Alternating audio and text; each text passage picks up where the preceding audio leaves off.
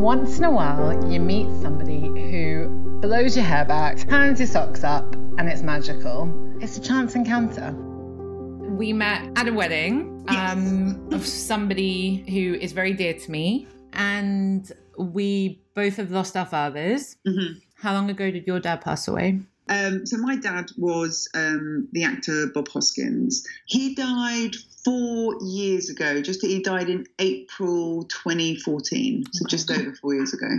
And he was brilliant and funny and mad and wonderful and unpredictable and he was a quite an extraordinary man and i started out as an actor and i'm still an actor, but I found pretty quickly that the life didn't really suit me.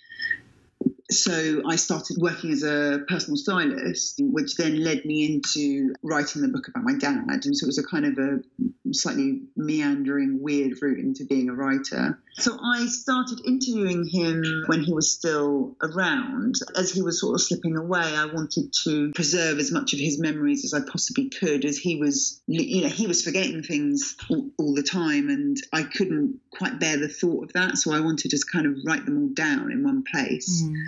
Um, So wonderful that you had the presence of mind, even in that heightened state, to do that. I wish I'd done something like that. it was just some, it was just something that, that kind of seemed like the obvious thing to do somehow.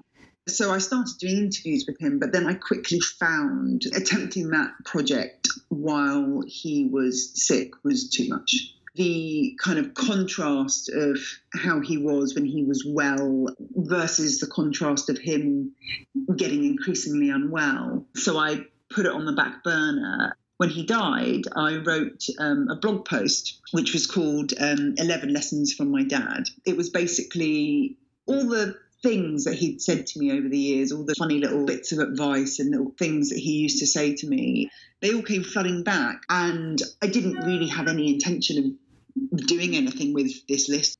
When he died, I kind of I knew that I knew that the press would reach out and say, "Do you want to pay tribute to your dad? Or do you want to do this? Do you want to do that?" And I did want to pay tribute to him, but I felt that his words would be more powerful and, and say more about him than anything that I could possibly write or say. So I wrote these lessons down, um, and I can read them to you if you want. Oh, I'd love you to. And I might tear up a little bit. I'll do my best. My darling dad has died. I loved him to the ends of the earth, and he loved back just the same. These are the lessons he taught me. I will keep them close to my heart and remind myself of them whenever I stumble and falter. They are his words, the words spoken so often to encourage, comfort, and reassure. This isn't general wisdom, rather advice that he tailor made just for me. I love you, Dad. Number one, laugh. There's humour to be found everywhere. Even in your darkest days, there's something to have a joke about. Laugh long and loud and make other people laugh. It's good for you. Two, be yourself. If someone doesn't like you, they're either stupid, blind, and Accept who you are. You've got no one else to be. Don't try to change yourself. There's no point. Don't apologise. Don't make excuses. Be yourself, and if anyone else doesn't like it, they can fuck off. Be flamboyant. It's who you are and always have been. Be eccentric and unique. Don't try to adapt yourself to someone else's view of normal. That belongs to them, not you. Like yourself as you are. Four, don't worry about other people's opinions. Everyone's a critic, but ultimately, what they have to say only matters if you let it. Don't believe you're impressed. People can just as easily sing your praises as they can tear you down. Don't waste your time on things you can't change. Let it slide off you like water off a duck's back. Hmm. Five, get angry. It's okay to lose your temper now and then. If anger stays in, it turns to poison and makes you bitter and sad. Get angry, say your piece, then let it go.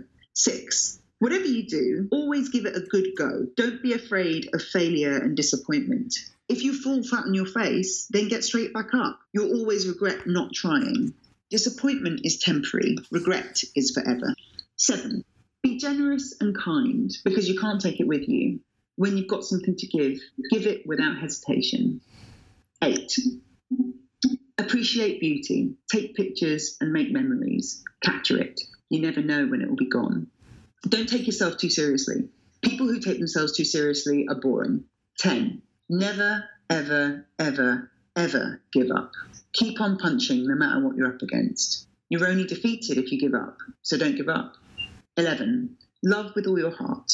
In the end, love is the only thing that matters. He um he really oh I feel like you just sort of showed me and anyone who's going to be lucky enough to listen to this all the place where all that lovely light danced and that's beautiful. Oh, bless you. Thank you. That's really Yeah. beautiful. Wow.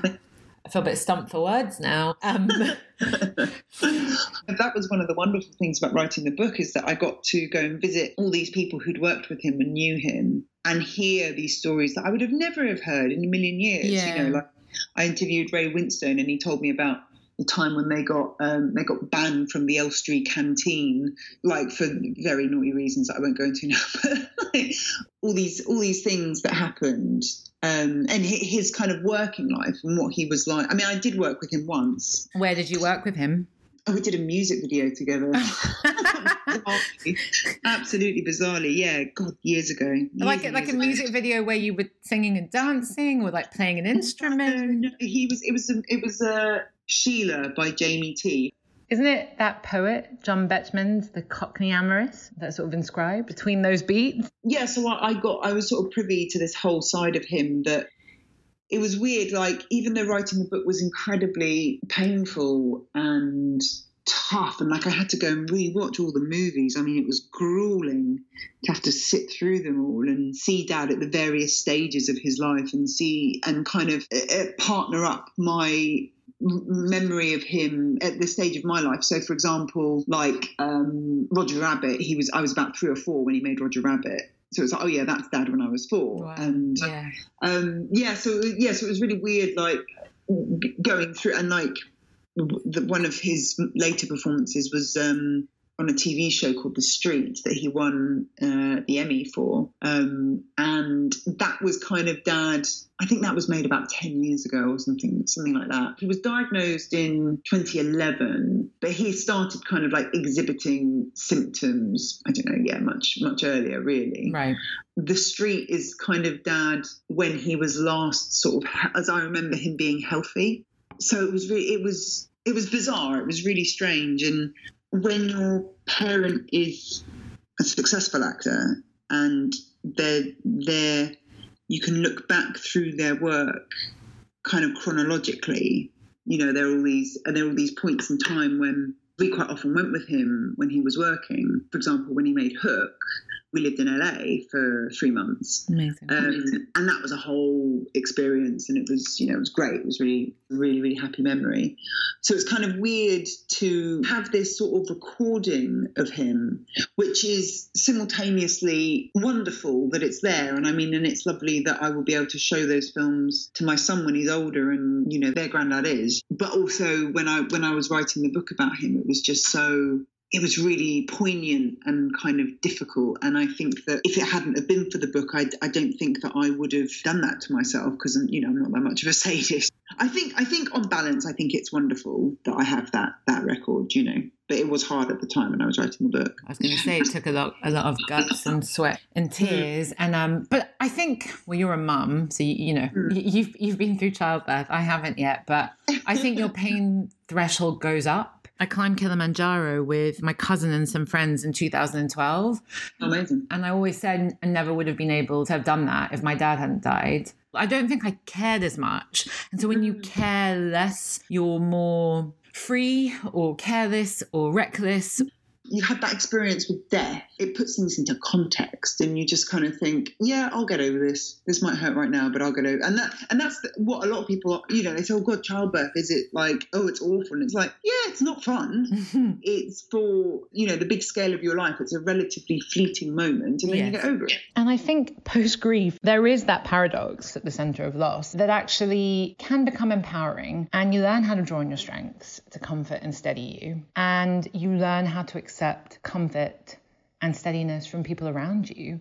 It's sort of seeking healing more than happiness and holding on to those moments of light that begin to seep out of your pores and begin to seep out of the pores of people around you. That's powerful. I've heard a lot of stories from people you know, about finding out they were pregnant um, just when they were losing a parent or a brother or a sister or falling in love. Like, I fell in love as my dad was dying. And just those sorts of experiences that out of something so tragic and hopeless and, you know, mm. just not being able to even put words to, to what that whole experience can mean, that something so wonderful can come out of that, um, mm. which I, I always think is really interesting. It's the yin and yang of life isn't it? It's the whatever. And again i think when you when you've lost someone you sort of appreciate this more that grief is the cost of love. And you know inevitably if you love someone you will lose them or they'll lose you. That's just what will happen to all of us. Yes. That's okay. That's fine. Because I would rather go through my life with as much love and abundance of affection than not have it. Yes. I mean, I, I, think what's I think what's more sad is when people lose parents and they're not sad. Yes, totally. I, one of my friends um, lost his mother a couple of years ago, and he was sad, but he was sad for what he didn't have. He was sad for the he grieved the relationship that he would have liked, not the relationship that he lost. Mm. And I think that's much sadder. I think we were the lucky ones, and I, I, I think there is something about a father and daughter relationship that, when it works, is truly one of the greatest things. I mean, our fathers yeah. are our first loves. They're the first yeah. men in our life. I, I didn't know your father, but I loved him as an actor. He seemed like the epitome of a man. He seemed so masculine, grounded, and solid. It's always so interesting when you haven't met somebody. You feel like you have a distinct impression of them. And for your dad, he just seemed like one of the good men a modern, masculine, grounded, epic soul. For me to even think that not knowing him at all and then meeting you, I think I was right. He's very he was very, very masculine, but he wasn't macho. Yes, like it was a kindness to him. Yeah, he was vulnerable and he was kind and he was incredibly generous, like generous to a fault. And I think that's kind of what made him such a good actor. He had this lovely quality of his sort of emotions being quite close to the surface, really, but also this kind of completely authentic, almost like slightly primal, like masculinity. Mm. Um, he didn't need to prove his maleness to anyone. Do you know what I mean? He didn't really, he didn't give a shit really. and that that's, I think that's what it is, right? It's it, that's what's most appealing. Yeah, yeah. Oh, pe- people who who give no shits are ultimately um, appealing, and kind of you want to be around people like that because they they sort of make you realise that like all the daft things you sort of worry about and get yourself all kind of get your knickers in a twist over. Actually, they're like, I, I remember Dad. I'd be like, oh, Dad, oh, this has happened. And he's like, oh, love, for God's sake, There was always in that pattern, oh, love, leave off. um, really, really grounding to be around Yes. that sort of personality. Yes. Yes. Agreed. Um, and again, like we were saying earlier, you know, when you've lost someone this is this is such a strange example, but um, my mum and I watched the Paul McCartney James Corden carpool karaoke. Okay, I've not seen it. I've, seen, I've seen some carpool karaoke's.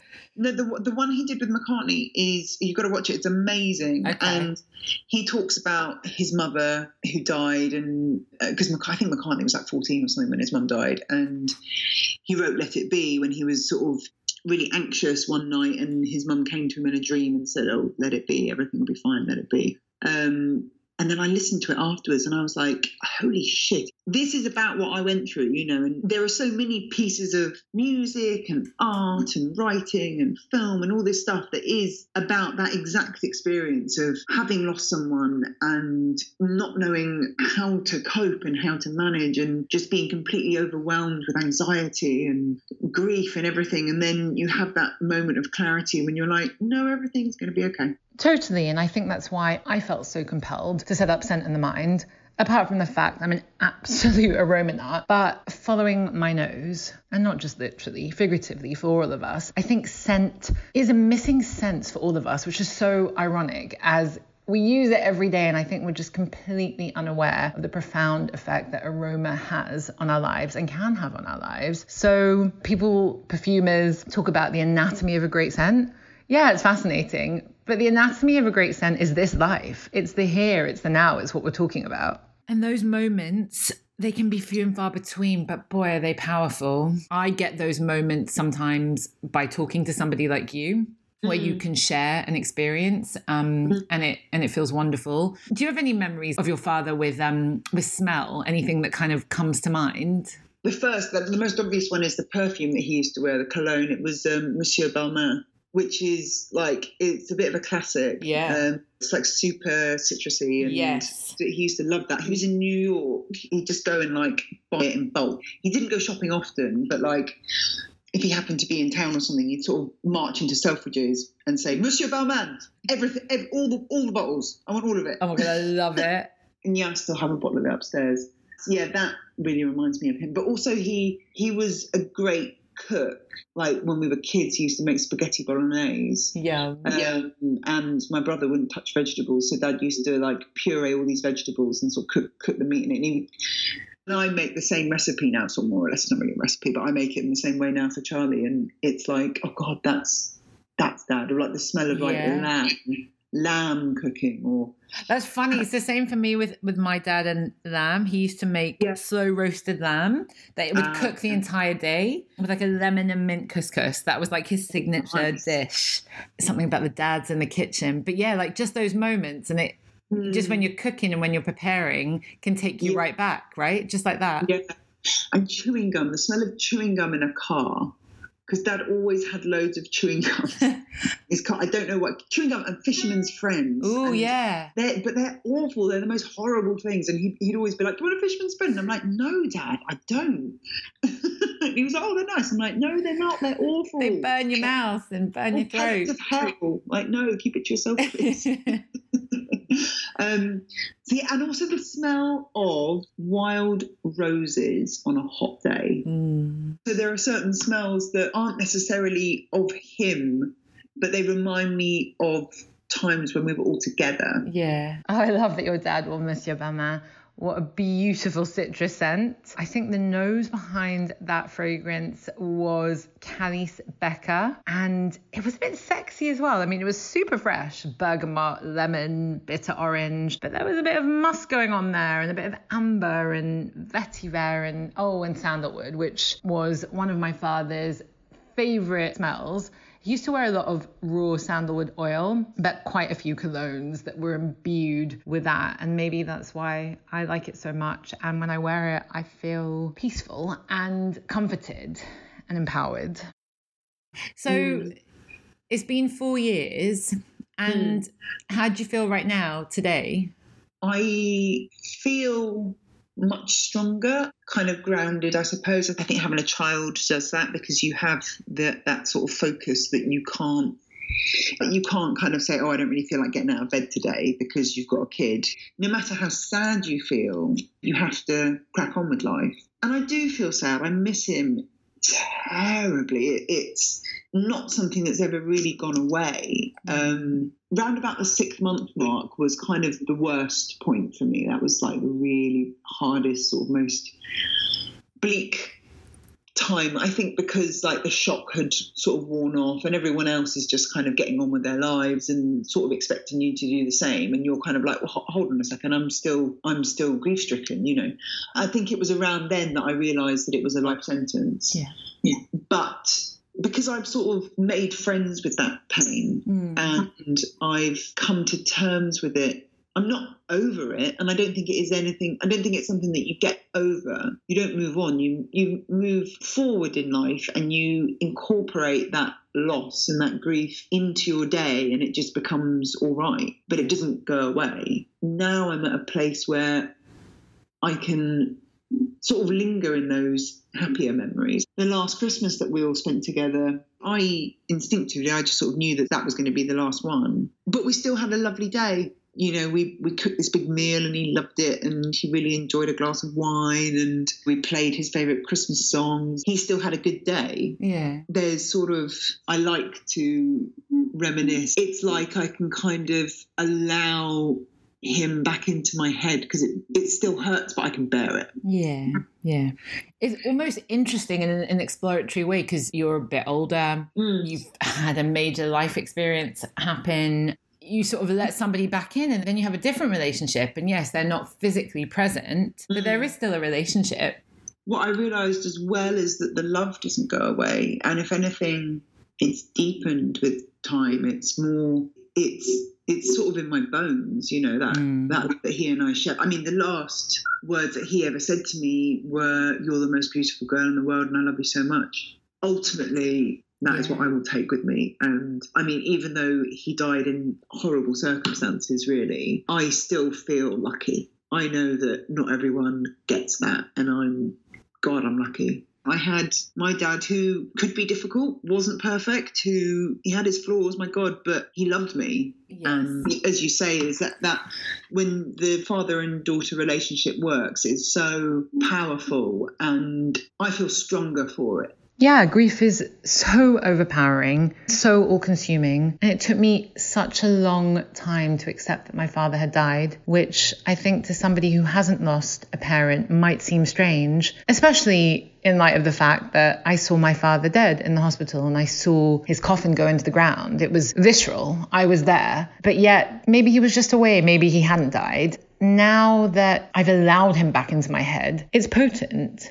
It sort of feels like a ever evolving conversation and no more days of remembrance, so to speak, but days of joy and living and respect. And that grip, that tight, tight grip that grief held on me, it started to let go eventually. So I think it's made me realize that I've never given up on love because death can make you do that. And I haven't, and I didn't. And I'm proud of that whatever form that comes in into your life, like where you can take that, who you can be, how you can push yourself, where do you want to go? Do you, do you have any ideas of where you see yourself? I'd like to write more. I had this blog that kind of started out as like a, you know, just a straightforward fashion blog. But over the last year or so, I've written a lot about bipolar. And, you know, I, when I was a teenager, I had eating disorders and self harming issues and all this stuff. What I noticed about writing the book and, and about, you know, writing the 11 lessons is how when you open yourself up, and you share your experiences, people respond in such a such an amazing way, such a completely amazing way. And they're so I have people get in touch with me all the time saying, Oh God, you know, I've recently been diagnosed with bipolar and I don't know what to do and I feel this, that and the other. And I think I'm lucky to be in a position where I've been through that and I understand what you're going through. I suppose what my mission is really is to try and dispel some of the shame around mental illness, around grief. I mean, there's a whole thing just around grief that we Brits are probably the worst for it, but I think it's a general thing in sort of Western culture. You're sort of meant to just be able to deal with it. You don't make a spectacle of yourself at the funeral. You kind of hold it together. And, you know, when people say, Oh, how are you doing with all that? You don't feel like you have permission to say, I'm really struggling right now. Hold our shit together yeah, hold our shit together and keep walking on. And also, I think the stigma kind of increases as the time increases, you know? I've gone through lots of bouts of depression and very low moments. I think after a certain amount of time, I think people just expect, but it's five years, it's six years, it's seven years. Yeah, yeah. You know what? What's wrong? Like still, almost. You know, yeah, which yeah. is well, they they get um, compassion fatigue. Yeah, totally. Um, which is so disheartening. The stigma around grief, I think, is alive and kicking, but mm. no more so than in the mental health arena. Misunderstanding and lack of awareness. And I think sometimes even people who have mental illnesses, sometimes they're the ones that kind of judge other people the most harshly, mm. weirdly. But there is still so much stigma. Yeah, it's not just a lack of compassion, it is still taboo. And maybe that's fading. I found it surprising sometimes when these days I'll tell anyone, I'll write it on my blog, I'll tell anyone that I have bipolar and I'm not ashamed and I'm not embarrassed. I didn't choose it. You know, I didn't, yeah. um, I didn't, I didn't invite it, but there it is. And you know, I have to look after myself, and I need to take medication every day, and all this stuff. But the comparison that my husband always makes is that in the past, when I have felt ashamed, he's like, "Well, I have asthma. That doesn't make me a failure, but you know, I've got to look after myself and take medication every day. What's what's the difference?" Yeah, otherwise I wouldn't be able to breathe so many people go through periods of deep depression or anxiety or it's kind of a part of everyone's lives. And yet it's this like sticky, uncomfortable thing that people don't really want to talk about and they feel embarrassed and anxious about. And what I noticed is that when I used to confide in people who I kind of thought would understand, because I sort of sensed that maybe they went through similar things that I did, they would sometimes be the people who were the least understanding, the most judgmental, because what I was saying to them was too close to their own shame and Yes. their the uh, the stuff that they felt worried about and it's because you know the reality is they need to be on medication as well. Understandably they don't want to kind of cope with that or deal with that reality. And i think it's really sad. I think people are sort of suffering unnecessarily. You know you don't we don't need to suffer with this stuff. Like if we were just a bit better at talking about it and a bit more comfortable with the fact that mental illness exists and everyone will experience it in some shape or form. Even if you never have a depressed day in your life i'm sure there'll be someone who will go through it. And i think that i would like for people to come away from my blog and feel they're not quite as alone I think you do that so beautifully and succinctly with your blog. And I love the thought of creating something that's transformative, whether it's in a small way or in a big way. It's exciting. And for me, it was Scent in the Mind to delve into our sense of smell, which is one of the most powerful senses we possess, is just so thrilling. And we were talking about it before. Just the hint of something familiar, what it triggers. Fishermen's, meat, cooking, aftershave, those moments that we treasure forever. And to think of what is happening now scientifically with olfaction in the years and the decades to come. I mean, the world is smells oyster. That's what I say. Kind of what you're saying with the power of scent, because in some ways it can be kind of an indulgent, lovely thing to do for yourself to go and buy yourself a fabulous perfume, but then it does have much deeper meaning. So I, I think that it's a mistake to sort of dismiss these things that we kind of feel are possibly a bit, you know, like fripperies, when actually, no, that can be quite meaningful generally speaking, I'm pretty balanced because I'm on the correct medication. Um, I see a very good therapist once a month. I exercise a lot. I eat well. I try not to drink too much. Sometimes that doesn't happen, but you know, for the most part, I exercise pretty good and I keep myself pretty well. But I'm still vulnerable. Like I am a sensitive, vulnerable person for sure. Like there's no doubt about that. My clothes often are like a bit of a suit of armor. Mm. It doesn't mean that I go around in sort of massive shoulder pads and spiky, scary looking jewelry, but the way I dress myself is my way of protecting myself and kind of it's another form of self care for me. My dad's mum, when she died in hospital of cancer, she wore red lipstick pretty much until the day she died. She didn't have any hair, she didn't have any eyelashes. Cancer had sort of pretty much robbed her of everything, but she still wore her red lipstick. She was very glamorous, made herself all these very beautiful clothes, and, and it was her way of sticking up two fingers at this, you know, horrible disease that was killing her. She was like, You may kill me, but you're not going to take my red lipstick Yeah. And I and I I think that I've inherited that. You know, like yes, I have bipolar and I do struggle with a lot of things, but damn it, I'm going to get out of the house and I'm going to live my life, and I'm not going to I'm not going to be defined by this thing. I, I identify with what you're saying, you know, how you dress yourself. And, and I think that that can go to how you make yourself up and how you scent yourself. If you take the Mm-hmm. time, I think it would be nice to give people more of an insight into that because it's so Yeah. simple and, you know, it doesn't have to cost a lot of money and it can just be what you have in your cupboard or what you have at home, but just maybe getting a sort of fresh take on, on what to do with that. Almost like, you know, a cook coming into your kitchen and being like, oh, you've got some basil in the cupboard and when I was a stylist, I mean, it was so interesting how people would kind of open up, like during a styling session, and they would sort of. I remember this one woman told me about how she'd survived breast cancer, but when she looked in the mirror, she kind of she saw a patient, she didn't see a person.